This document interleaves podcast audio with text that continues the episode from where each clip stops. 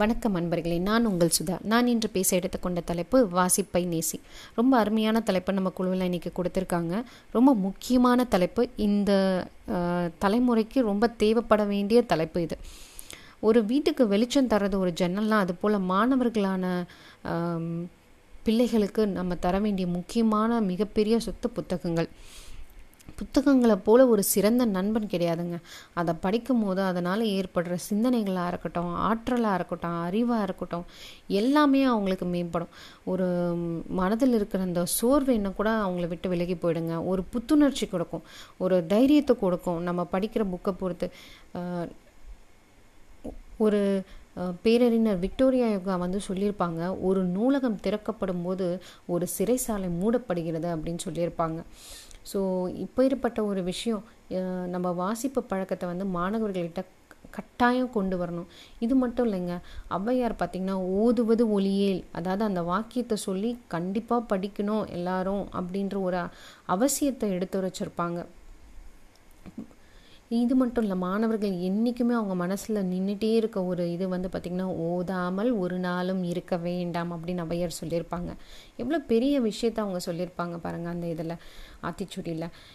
இளமையில் வந்து பசங்க படித்தாங்கன்னா அந்த பழக்கம் வந்து முதுமை வரும் தொடரும். அப்போது வந்து அவங்களுக்கு என்ன ஆகுனா எப்பப்போ அவங்களோட அந்த டல்னஸோ இல்லை ஸ்ட்ரெஸ் லெவல் இன்க்ரீஸ் ஆகுதோ புக்ஸ் படிக்கும் போது அவங்களுக்கு அதிலேருந்து வெளியே வரத்துக்கான ஆற்றல் கிடைக்கும். அவங்க சிந்தனைகள் மேம்படும். அவங்க அறிவு வந்து இன்னும் வெளிப்படும் அப்படின்றத நம்ம உணர்வுபூர்வமாக உணரலாம் அப்படின்றத நான் இங்கே சொல்ல விருப்பப்படுறேன்.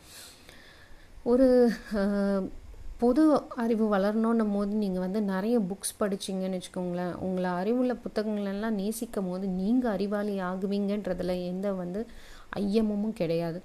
இன்னொரு விஷயம் சொல்லிங்கன்னா நம்ம அடிமைகளுக்கெல்லாம் சூரியனாக இருந்த ஆபிரகாம் லிங்கன் ஒரு அமெரிக்க குடியரசுத் தலைவர் அவரை அந்த இடத்துக்கு உயர்த்தியது எது? அவரோட புத்தகம் தானேங்க ஸோ மாணவ பருவத்திலேயே எல்லாரையும் படிக்க வைங்க. அது மூலமாக அவங்களுக்கு வந்து சாதிக்கிறதுக்கான வழியை வழிவகுத்துருங்க அப்படின்னு சொல்கிறது தான் இங்கே நான் கடமைப்பட்டிருக்கேன். ஒவ்வொரு பெற்றோருக்கும் இது ஒரு மி- மிக முக்கியமான தருணம்.